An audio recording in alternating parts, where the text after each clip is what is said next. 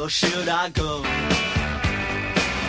If you say that you are mine, I'll be here till the end of time. So you got to let me know. Thank you for listening to Understanding Christianity. I'm Pastor Sean Cole. I'm the lead pastor of Emmanuel Baptist Church in Sterling, Colorado. I also serve as an adjunct professor at Colorado Christian University. Thank you for listening to our podcast today. You know, a lot of you probably have your favorite podcast or websites or Facebook or Twitter or YouTube channels that you go to, that you listen to. Uh, some of you may go to Al Mohler's The Briefing. Some of you like to listen to Dr. James White at Alpha and Omega Ministries. Uh, some of you like to listen to Fighting for the Faith with Chris Rosebrough, or others of you may like to listen to Apologia Radio or J.D. Hall at the Pulpit and Pen. Uh, some of you listen to the Reformed Pubcast, and maybe some of you listen to uh, Leighton Flower, Soteriology 101 or Theology Unplugged. And, and there's all these different websites and podcasts and YouTube channels that maybe you like to go listen to.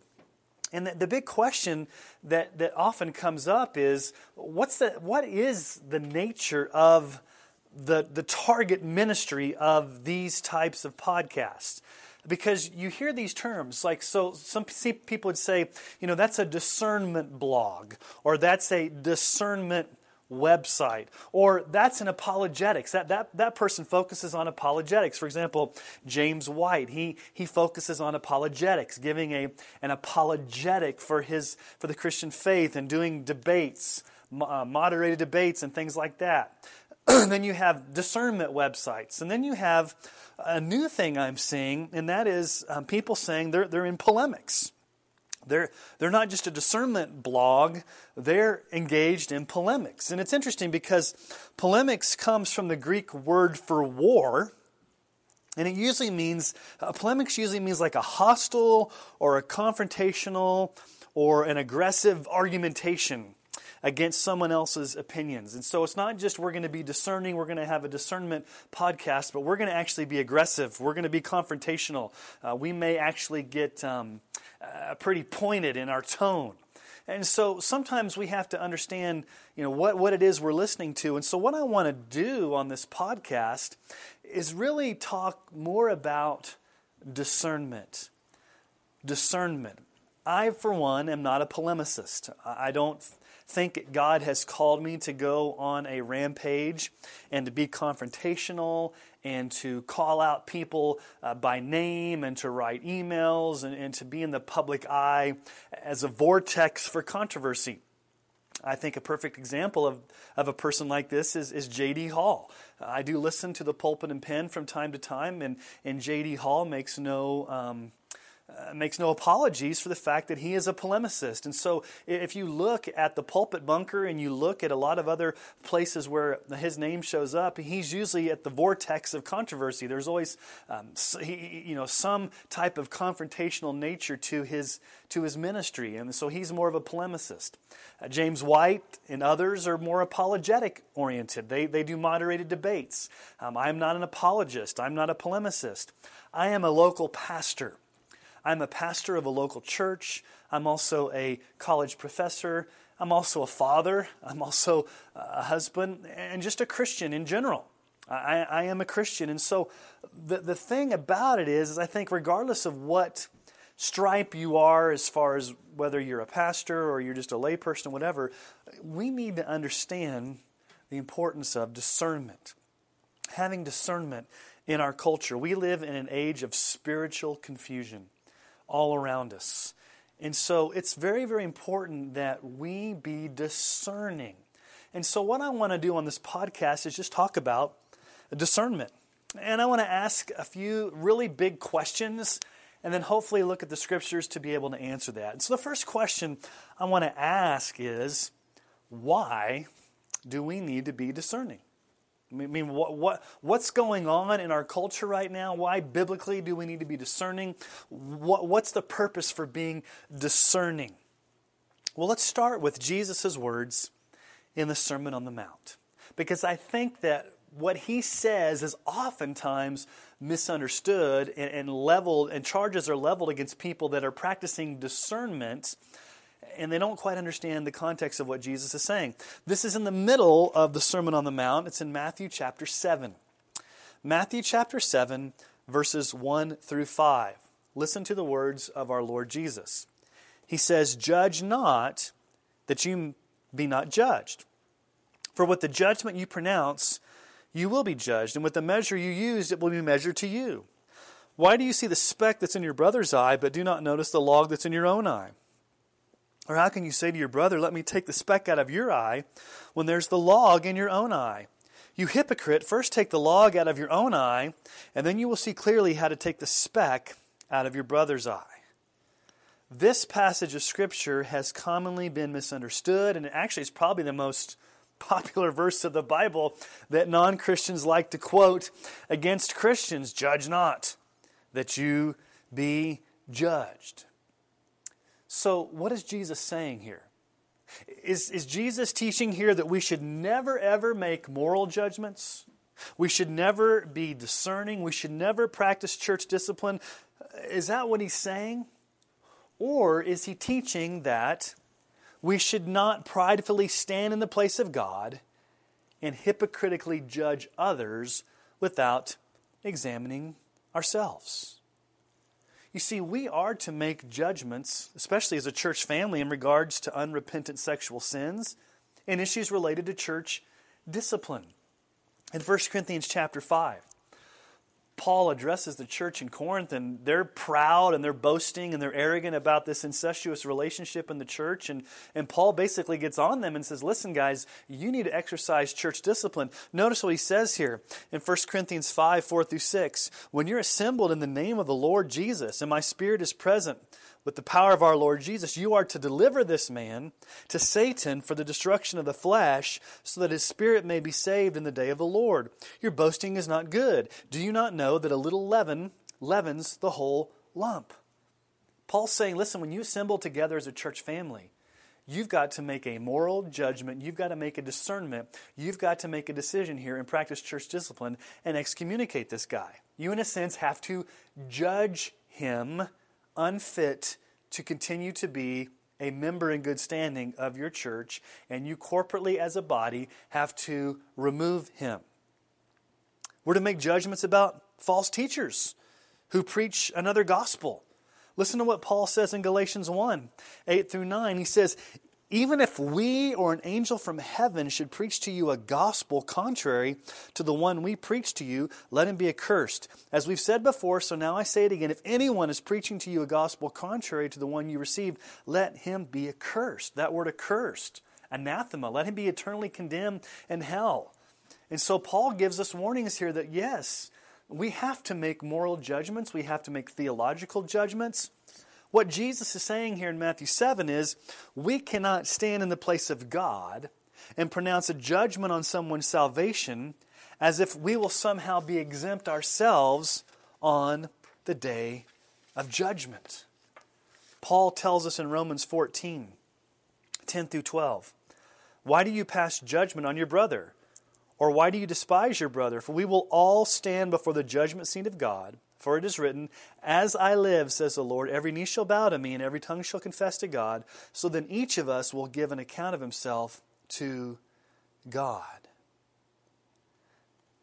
Jesus here in Matthew 7 is really addressing the issue with this illustration here of taking the plank out of our own eye, the log out of our own eye, before we judgmentally address the speck in our brother's eye. And the issue here is, is selfish pride that blinds us from seeing our own sin while we stand in judgment of others. But, and so that, that's easy to understand there. But what I want you to understand is I want you to read carefully what Jesus says. Look at verse 5. You hypocrite, first take the log out of your own eye, and then you will see clearly to take the speck out of your brother's eye. Does Jesus here say we should never address sin or never confront areas of weakness or, or ever be discerning? In verse 5, he says, Take the speck out of your own eye. Examine yourself, confess sin, make sure you're right with God, and then you will have the clear vision to take the speck out of your other of your brother's eye. Jesus gives us permission to address sin in other brothers and sisters' lives. He just wants to make sure that we have dealt with it personally. So, part of discernment is that if we're going to address issues, if we're going to address sin, if we're going to address theology, if we're going to address any issues, we've got to first make sure that we're right with the Lord. That we have confessed sin, that we are not standing in judgment upon somebody else when we're guilty of those same sins, but we still have the right, Jesus says, once you've done, gone through that process, to address sin. Paul gives us permission too in Galatians 6. Brothers, if anyone is caught in any transgression, you who are spiritual should restore him in a spirit of gentleness. Keep watch on yourself, lest you too be tempted. So, that whole judge not lest you be judged has often been misinterpreted, mischaracterized, thrown back in the face of Christians to say you can never make any moral judgments, you can never do church discipline. Who are you to say there's anything wrong? Uh, and so, when it comes to discernment or discernment blogs or discernment ministries or, or any type of, uh, of somebody wanting to declare truth, biblical truth, and it, and, it, and it chafes against the culture, and people don't want to hear it, and it may sound offensive. The first thing people will often say is, Well, you're judging. What right do you have to judge somebody else? And they're misunderstanding, they're misapplying, they're mistranslating, they're misinterpreting that passage of Scripture by Jesus. Because in the same Sermon on the Mount, in the same chapter in Matthew, in verses 15 through 20, you have Jesus' teaching on false teachers that bear bad fruit. Listen to Jesus' words Beware of false prophets who come to you in sheep's clothing, but inwardly are ravenous wolves. You will recognize them by their fruits. A grape, are grapes gathered from the thorn bushes, or figs from thistles? So every healthy tree bears good fruit, but the diseased tree bears bad fruit. A healthy tree cannot bear bad fruit, nor can a diseased tree bear good fruit. Every tree that does not bear good fruit is cut down and thrown into the fire. Thus you will recognize them by their fruits. Recognize who? False prophets who come to you in sheep's clothing, but are inwardly ravenous wolves. Jesus addresses false prophets, false teachers, people that are going to come in and teach poisonous things. And he says you'll eventually know them because the fruit of their life, the fruit of their ministry, the fruit of their theology, it's going to come out. You can't hide who you truly are. If a, if a tree is poisoned from the inside out, it's going to produce bad fruit.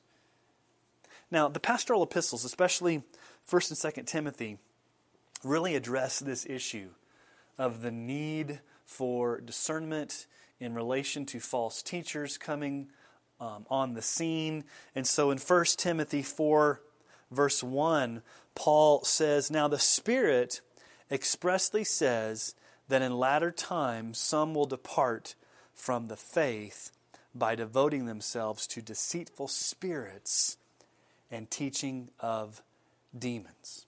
So we've got to acknowledge right from the front that there are people that are teaching deceitful things, doctrines of demons, and that they are causing people to wander from the faith. Listen to 1 Timothy 6, verses 3 through 5. If anyone teaches a different doctrine and does not agree with the sound words of our Lord Jesus Christ and the teaching that accords with godliness, he's puffed up with conceit and understands nothing he has an unhealthy craving for controversy and for quarrels about words, which produce envy, dissension, slander, evil suspicions, and constant friction among people who are depraved in mind and are deprived of the truth, imagining that godliness is a means of gain. Let me just give you some observations about false teachers, at least that I've noticed over the years that have come into to churches that I've been in and, and people that you see on maybe Christian television or whatever, false teachers do not come in announcing that they're false teachers. They don't have a big name tag on that says, Hello, my name is Wolf in Sheep's Clothing. They appear innocent. They appear harmless. They appear nice. As a matter of fact, most false teachers are really nice. Most people like them. They're nice. They're inoffensive. They may have great personalities. But Jesus says that's, that's the part. That, That's the part they play. They're, they are inwardly ravenous wolves, but they look like sheep. So they don't just come in announcing what they're doing. The second thing we notice about false teachers is that their ultimate desire is to destroy and devour. Ultimately, to destroy and to devour. They want to destroy God's people. They want to devour God's people. They want to destroy God's flock. And some of them may not be conscious they're doing this. Some of them may just want to be caught up in ego. They're caught up in false doctrine because that's what they've been taught and they don't know any different. But ultimately, the, the ultimate end of false doctrine, the ultimate end of false teaching, the ultimate end of that is destruction. And the primary way we recognize them is by their fruits. And so there comes a point in time where, personality aside, you look at the fruit of a person's theology, the fruit of their ministry, and the fruit of their lifestyle, and you have to make a judgment.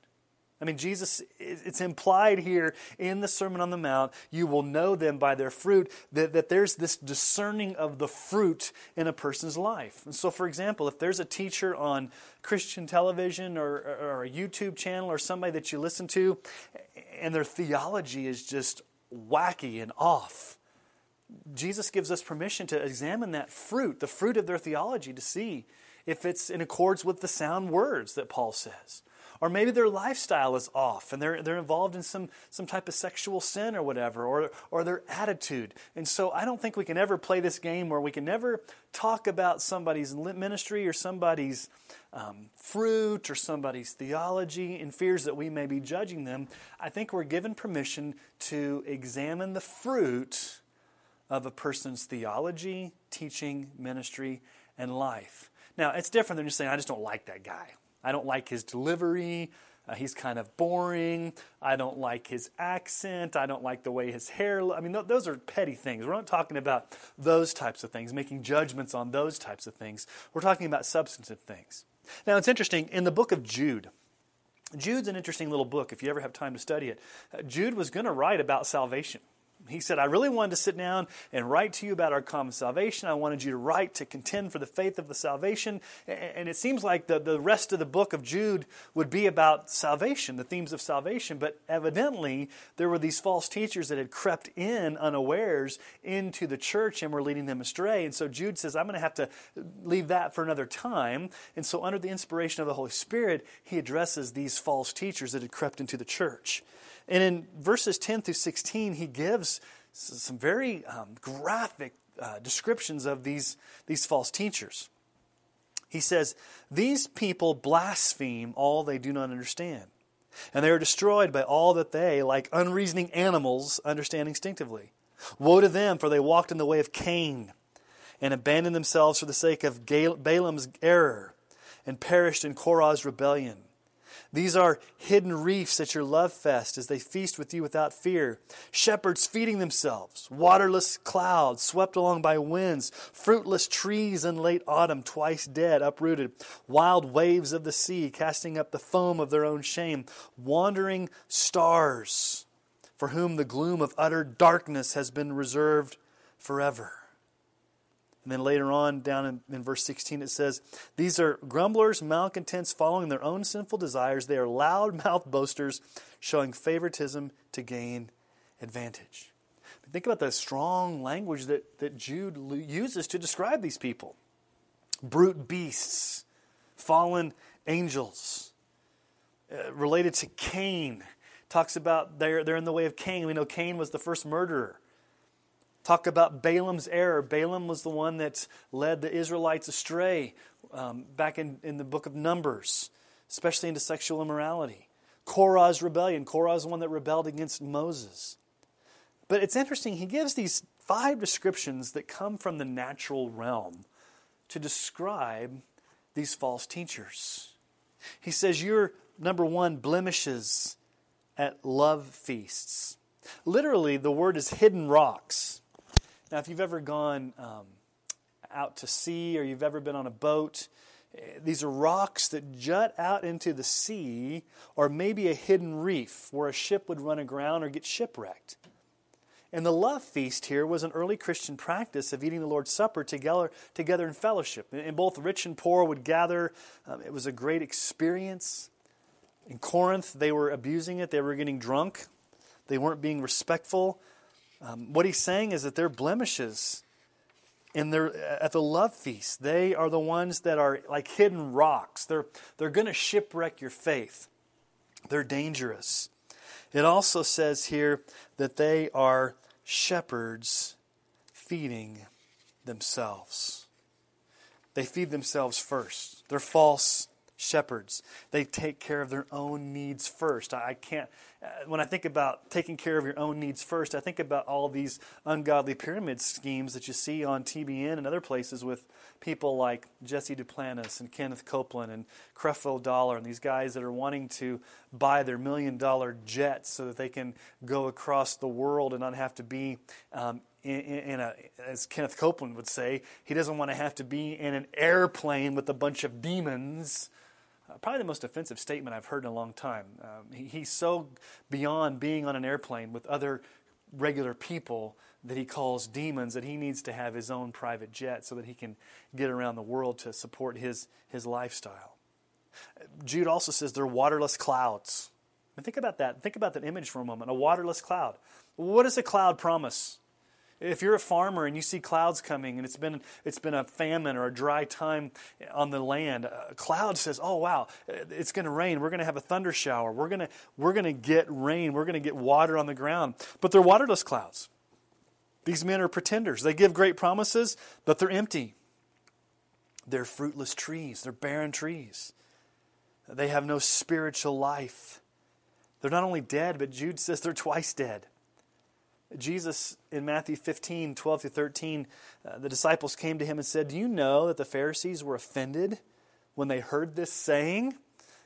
And Jesus answered, Every plant that my heavenly Father has not, be, has not planted will be rooted up. That's a classic answer to a statement. I mean, think about the disciples here. They're so politically correct and they're worried that, Jesus, you've offended the Pharisees. The Pharisees are really, really offended by what you said. You, you had some strong statements to the Pharisees, and they were offended by that, Jesus. And Jesus flat out says, Well, every plant my heavenly father has not been planted will be rooted up meaning these aren't among my elect. These are false teachers and they're going to be uprooted. They're, they're, they're fruitless trees. They're barren trees. Jude also says wild waves. Um, this whole idea of, of like the scummy foam coming up on the side of the shore. Wandering stars. They're like shooting stars that make a big flash, but initially burn out. They're full of error, they don't stay on the path. Think about Polaris for a moment, the North Star. It gives you direction, navigational direction. These are wandering stars, they provide no direction. But the thing that Jude says there that is really, really scary is that he says in verse 13, For whom the gloom of utter darkness has been reserved forever. The gloom of utter darkness. Now, I don't want to be dogmatic on this, and I don't want to build a full theology on this. This is just a personal opinion of mine. But I believe this passage teaches that there may be a hotter place in hell for false teachers who knowingly, unrepentantly, habitually led people astray through their false teaching. And so we can't build a full theology on that, but it says utter darkness. So we live in a world where there's false teachers, Jesus says. They come as sheep. I mean, they, they look as sheep, but they're, they're, they're ravenous wolves. Paul says there's doctrines of demons. Jude says that there are all these um, despicable descriptions of these false teachers. So the reality is, we live in a world of false teachers and false teaching. And in today's world, it's all around us. I mean, with the proliferation of the internet, of YouTube, of Facebook, of Twitter, of podcast, of TBN and, and, and Daystar and other channels like that on, on satellite. It's all around us. And, and it's very concerning as a pastor because you really have to be warning your congregation of the dangers out there. And, you know, when I first came to the church over 10 years ago, um, there was a, a group of ladies that were doing a Joyce Meyer Bible study. Um, and it wasn't, this was, you know, they were without a pastor, and these ladies had decided to do, you know, Joyce Meyer Bible study. And so um, I found out they were doing it. Was like my second week, maybe, um, at the church.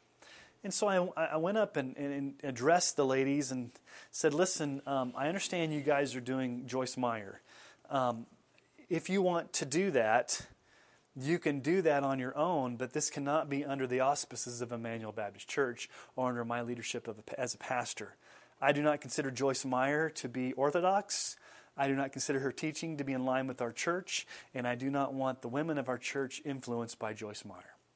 And the lady got all mad with me. She you know, started huffing and puffing. And, and I said, Listen, can you just do me a favor? Would you spend a week researching? Go to her website, go to other websites, look and see what her beliefs are, and then come back to me and tell me what you found. And so that was some godly wisdom I, I, I, that the Lord, I think, uh, just gave me there uh, early in my ministry um, because I could have probably told her off and pulled out all my you know, top 10 reasons why you shouldn't listen to Joyce Meyer. But anyway, she went and li- listened, li- you know, did, her, did her own research. She went and um, I think she actually emailed Joyce Meyer some theological questions and got the questions back and showed them to me. And she came to me, she said, Pastor Sean, you're so right. We should not be doing this Bible study. She's way off. And so that was a great moment when um, the, the, these ladies in our church were um, in a false teaching, I think, with Joyce Myers, and then they were able to get out of that uh, through through discerning the, the scriptures and what the scriptures say about her teaching. And so, you know, all around us, we have to be discerning. And so it brings up our second question What exactly is discernment? We talk about we need to be discerning, we need to use discernment. I think we all kind of know what that means. But biblically, what does it mean? Well, I want us just to look at some passages of Scripture, and I want to read these passages, and I just want to comment on, on the nature of what these tell us discernment really is. So the first passage of Scripture is Proverbs 17 24. It says this The discerning sets his face toward wisdom, but the eyes of a fool are on the ends of the earth. So the Proverbs, the writer of Proverbs here would tell us that discernment and wisdom are intrinsically tied together. You need to have wisdom. So discernment and wisdom are very closely linked together. Uh, discernment is not just knowing the truth. That's very, very important. But I think discernment is knowing the truth so much so that you can have the godly wisdom to be able to distinguish truth from error in particular situations that confront you. That there's wisdom involved. Hosea 14:9 Whoever is wise, let him understand these things. Whoever is discerning, let him know them. For the ways of the Lord are right, and the upright walk in them, but transgressors stumble in them. So, again, wise, understanding, discerning, all of those words, especially in the Hebrew language in the Old Testament, kind of intrinsically linked together. But this is in relationship to the ways of the Lord. Not only do you know the ways of the Lord, but you walk in them. So, being discerning is not just having the head knowledge of what God's Word says, but actually the wisdom to live it out in practical ways through obedience. One of the famous passages is what Paul teaches in Romans 12, verse 2. Do not be conformed to this world, but be transformed by the renewal of your mind, that by testing you may discern what is the will of God, what is good and acceptable and perfect. Now, this is talking about discerning the will of God, but it's intrinsically linked to having a transformed, renewed mind. So, one of the clear and most powerful ways that Christians can become more and more discerning is to be having their minds constantly renewed by the power of God's Word. When you are exposing yourself to God's Word, when you're studying God's Word, when you're being transformed by God's Word, when your mind is being renewed by, by God's Word, you're in, you have the mind of Christ. You have a biblical worldview, and you're able to discern more uh, frequently and more easily truth from error. We also know that some people may have this spiritual gift. 1 Corinthians 12:10 says that there is the ability to, to distinguish between spirits. We can't go into all of what that means as far as the spiritual gifts, but there seems to be uh, maybe some people that have, some Christians that have been endowed by the Holy Spirit sovereignly with a spiritual gift of discernment. Now, that doesn't mean that just because you don't have the spiritual gift of discernment, you should not practice discernment. That's like saying, Well, I don't have the gift of evangelism, so maybe I shouldn't be evangelistic.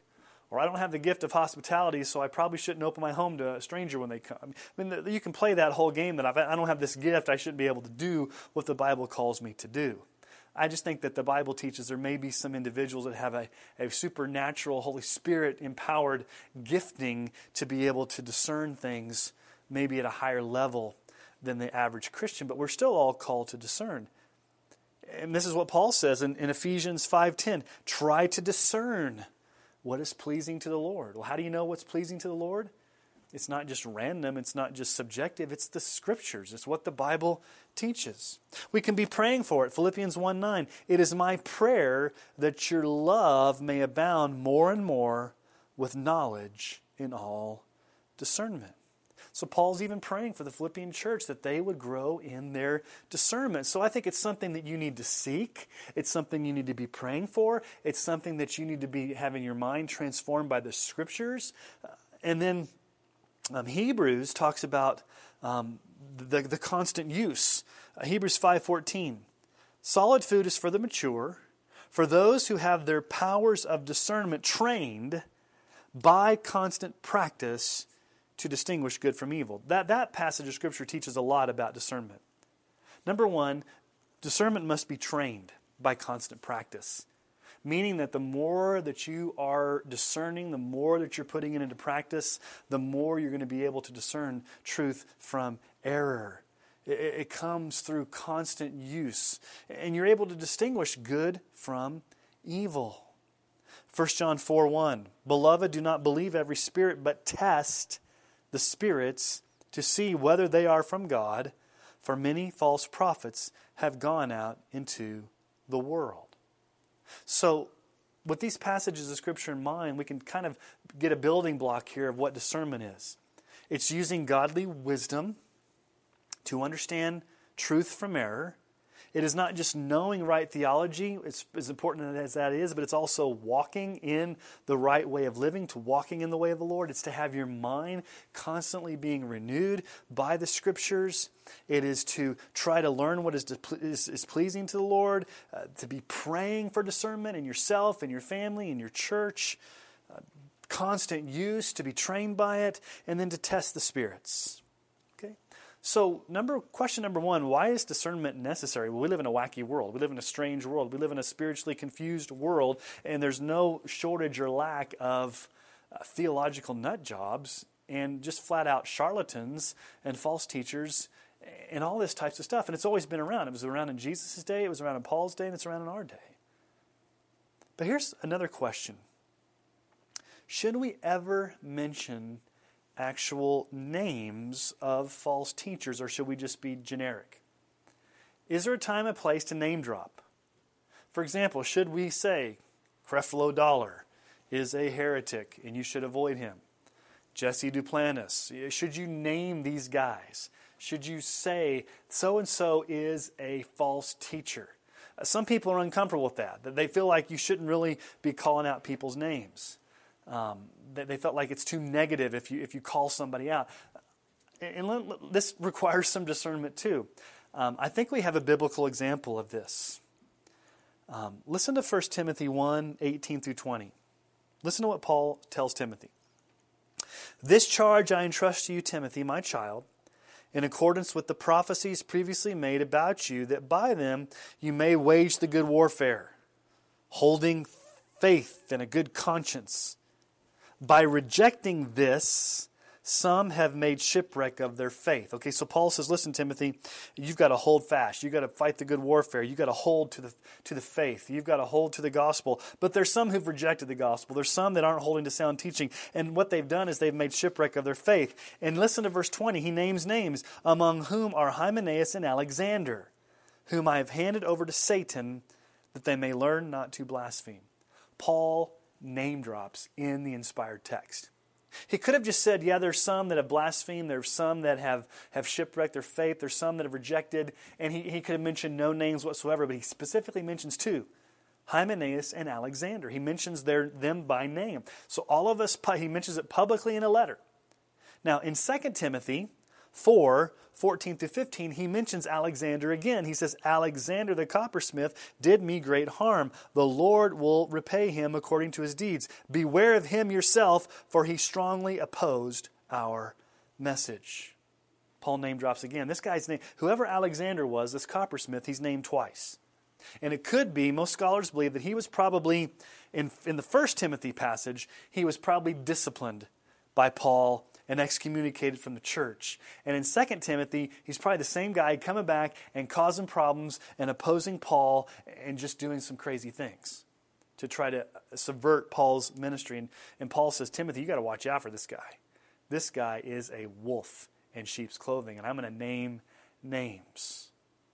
So, should we always name names? Here's where I think we need to be a little bit careful there is a difference between a flat out heretic false teacher like the word faith prosperity guys versus calling out names of people that may differ on some minor doctrinal issues. For example, uh, I'm not charismatic. I do not speak in tongues. I do not practice the sign gifts. I don't have a private prayer language. I have friends that do. And I'm not going to name drop on some famous, orthodox, Bible believing, charismatic and say that he's gone off the rails and lump him into a category that may not be fair or for an Arminian for that fact. I would not call an Arminian a heretic. And so I think we need to be careful when we throw around the words heretics or false teachers, and when we use names, we need to make sure we get all the information, that we look at the totality of a person's ministry, not just maybe one clip that was taken out of context, a soundbite. Um, I wouldn't like my sermons to be taken out of context and somebody take one snippet of what I said and built a whole um, assessment of me and my ministry based upon one little soundbite. That's why we need to examine the whole fruit. And that sometimes takes time and that takes effort. And it's easy to tweet and it's easy to get little sound bites and to build um, a case against somebody without looking at the totality of their whole life. Now, in a public forum, this is where I also hear people saying, well, you should not criticize somebody unless you go to them privately and practice the Matthew 18 model, where you go to them privately, you, you talk about how they've sinned against you. And, and I think that's a different context. In Matthew 18, Jesus is talking about personal sin, where somebody has personally sinned against you, you go tell it to your brother.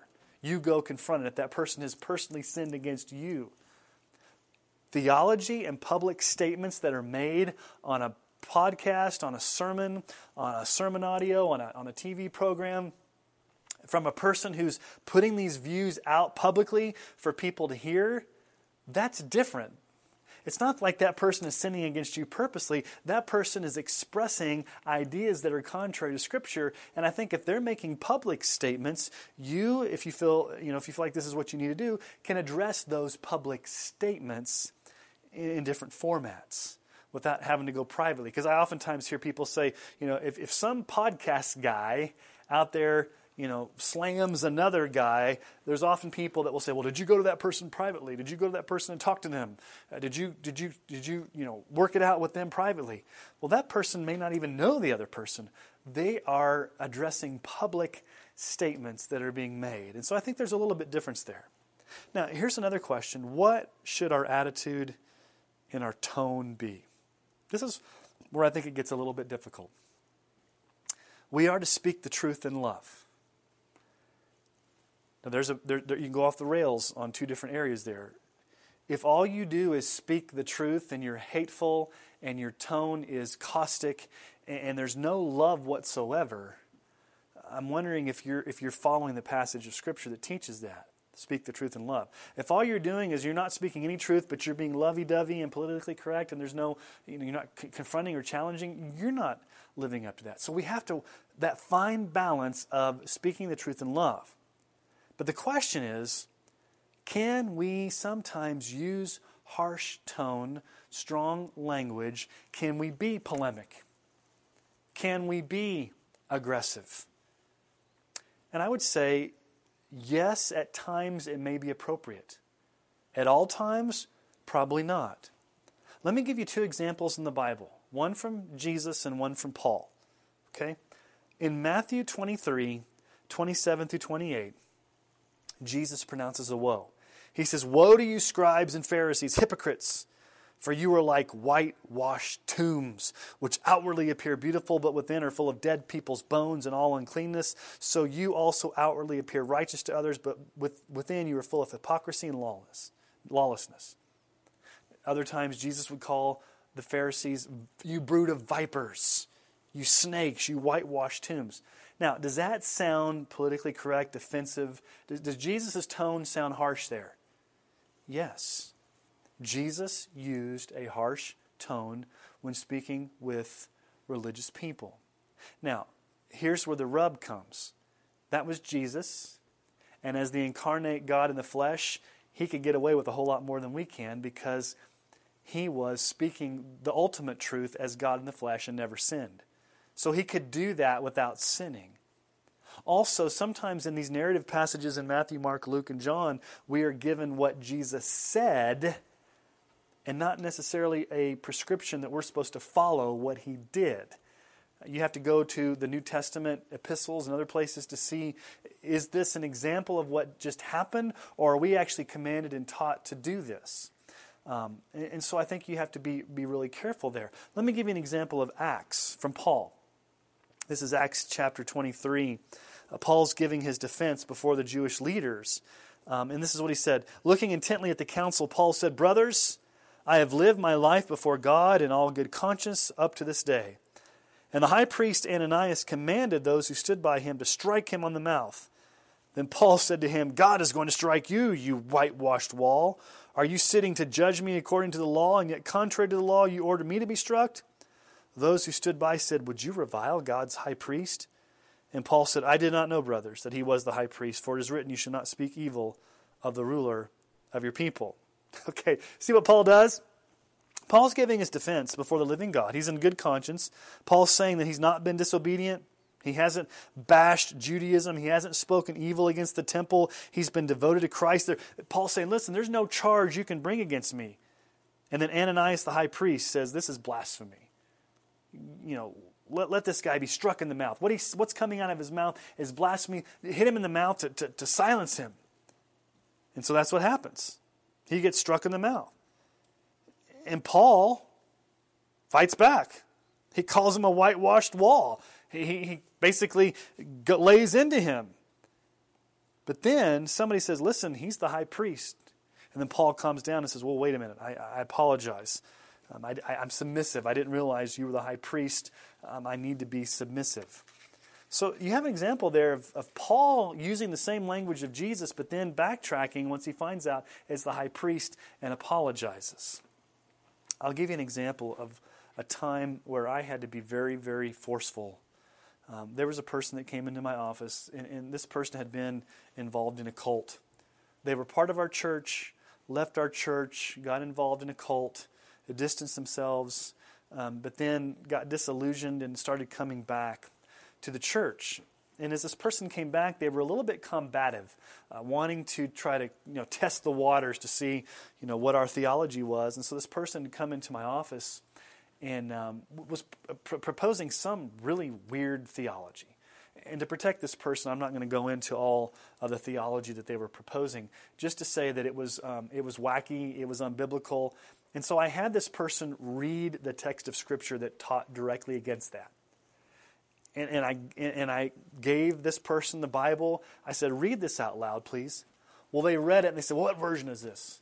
And I said, well, this is the ESV. She said, well, get the, get the King James version. So I, I went and said, okay, I'll get the King James, I'll get the New American Standard, whatever version of the Bible you want, uh, you can read it with your own mouth and, and with your own eyes. So I went and got my King James. This person read it. They kept reading it, and, and they kept saying, but, but. And they kept reading. I said, read it again, but. But they were basically reading the scripture out loud in my presence and basically combating what that scripture taught with every type of um, of excuse or whatever. And finally, I just and my secretaries will tell you, my ministry assistants will tell you, this is the only time they've heard me got got loud. I got loud and I said, "Listen, right now you are defying the Word of God. You are reading the Word of God out loud. It's in front of you, and you are not being submissive to the Word of God. You need to submit right now. What you're doing is sinful. And I said it like in that type of intensity. And this person kind of backed down and said, you know, whoa, whoa. It kind of calmed down. And then, you know, the, the conversation ended. Well, about two weeks later, this person came back and said, I need to apologize to you. I realize now that I was in a cult, I was wrong, I was sinful, I was not submitting to God's word. And if you had not gotten in my face that day to show me my error, I don't know where I'd be. So I want to thank you for confronting me with truth. So there are times, especially in pastoral ministry, where you've got to be really, really gentle. You've got to walk beside somebody. You've got to be gentle. You've got to be like a loving, caring mother. Paul says we were like a tender, in 1 Thessalonians it says we were like a mother to you, nursing you. Sometimes as a pastor, you've got to mother people. Other times as a pastor, you've got to father people. And you've got to say, listen, the buck stops here. We, you better shape up. And you have to get in their face at times. That's, that's what it means to admonish someone. So, when do you admonish someone strongly? And when do you show gentleness and compassion? I think that requires discernment. I think the Holy Spirit gives you the help during those times. And sometimes you don't always get it right. The main point is we live in a world where discernment is very, very important. And, you know, there, there's a lot of different podcasts you can listen to. Uh, some, I think, cross the line on polemics and be, can become a little bit too um, extreme. Um, I think others may be too mamby-pamby and they don't address issues. I think you've got to filter everything through the scriptures. And I think one of the things you have to understand is what's your role. Uh, I think sometimes pastors or people try to be something that they're not. Uh, you got to know who you are. I'm not a polemicist. I'm not an apologist. I'm a pastor. I'm a pastor teacher. I'm a shepherd. I've got the same flock of people that I'm pastoring and ministering and walking through life together. I have this podcast. Now, through this podcast, I don't know who's listening. And so I may be a pastor to you, but not really. I'm more of a preacher or a teacher, and you have no idea who I am. You've never met me, but maybe you like listening to this podcast because you learned something. But I don't know you. I'm not in your home. I'm not in your life. I don't know your kids. I haven't married you. I haven't buried you. I haven't gone to visit you in the hospital. I haven't walked through difficult times with you when, when, when your family member has cancer. And so, so, as a pastor, you have to understand that you live with your sheep day in and day out. And it's very easy to get on a podcast you know, in the privacy of your own studio or wherever you are, and start ranting and railing and giving all these things and not really having to deal with people. And so I just need to know your limitations and, and, know who it is that God's called you to be. And so some of you may listen to this and say, well, how come Pastor Sean never really gets polemic? And how come he never really gets um, way out there and dealing with all these different things? That's, number one, not my giftedness. Other people are more gifted at that. Number two, it's not my calling. Other people may be called to that. I do this podcast as a way to help listeners and especially my church family that listens to, to understand some of the, the tenets of Christianity and also to provide um, some theological direction for, for issues that, that come up from time to time. Um, but, but I'm not going to be the, the polemical guy that's going to go on a rampage and is going to um, be on Facebook all day long and tweeting and, and, and, and, you know, just posting all these things and just be angry all the time. Um, for one, I don't have the time to do that. Um, I've got to shepherd my flock and shepherd my family and, and other things like that and, and, and you know and other people are gifted at that so my main point is that I need to lead my congregation to be discerning. And I would say this I've seen a huge change, and, and I went back, I lost my train of thought. When I first came to the church, not that it wasn't theologically sound, um, but I, I, see that now, after being here almost 11 years, that we have so much higher level of discernment.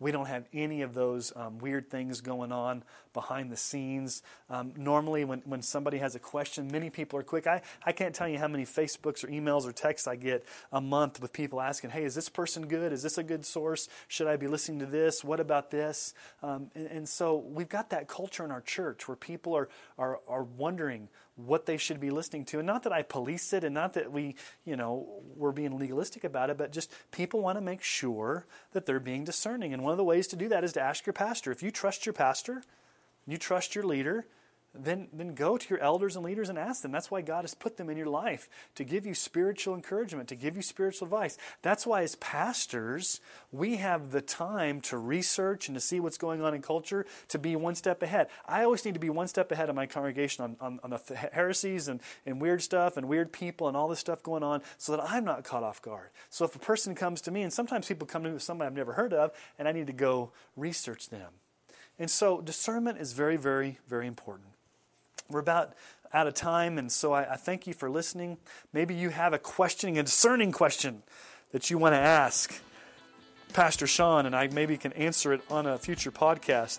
I'd love for you to email me or Facebook me or even tweet about it, or you can even send me an Instagram picture. I don't, I don't care how you get it to me, but you can go to seancole.net and you can find all my contact information there. Um, I would love to interact with you. Thank you again for listening to Understanding Christianity. I really do appreciate you taking the time to listen to this podcast. I really do value uh, the fact that you are listening to this, that you're being blessed by it, that you're learning. And until next time, may God uh, cause His face to shine upon you. May He bless you and keep you. And would you have a great day in the Lord. Until next time, this is Pastor Sean Cole. Thank you for listening to Understanding Christianity.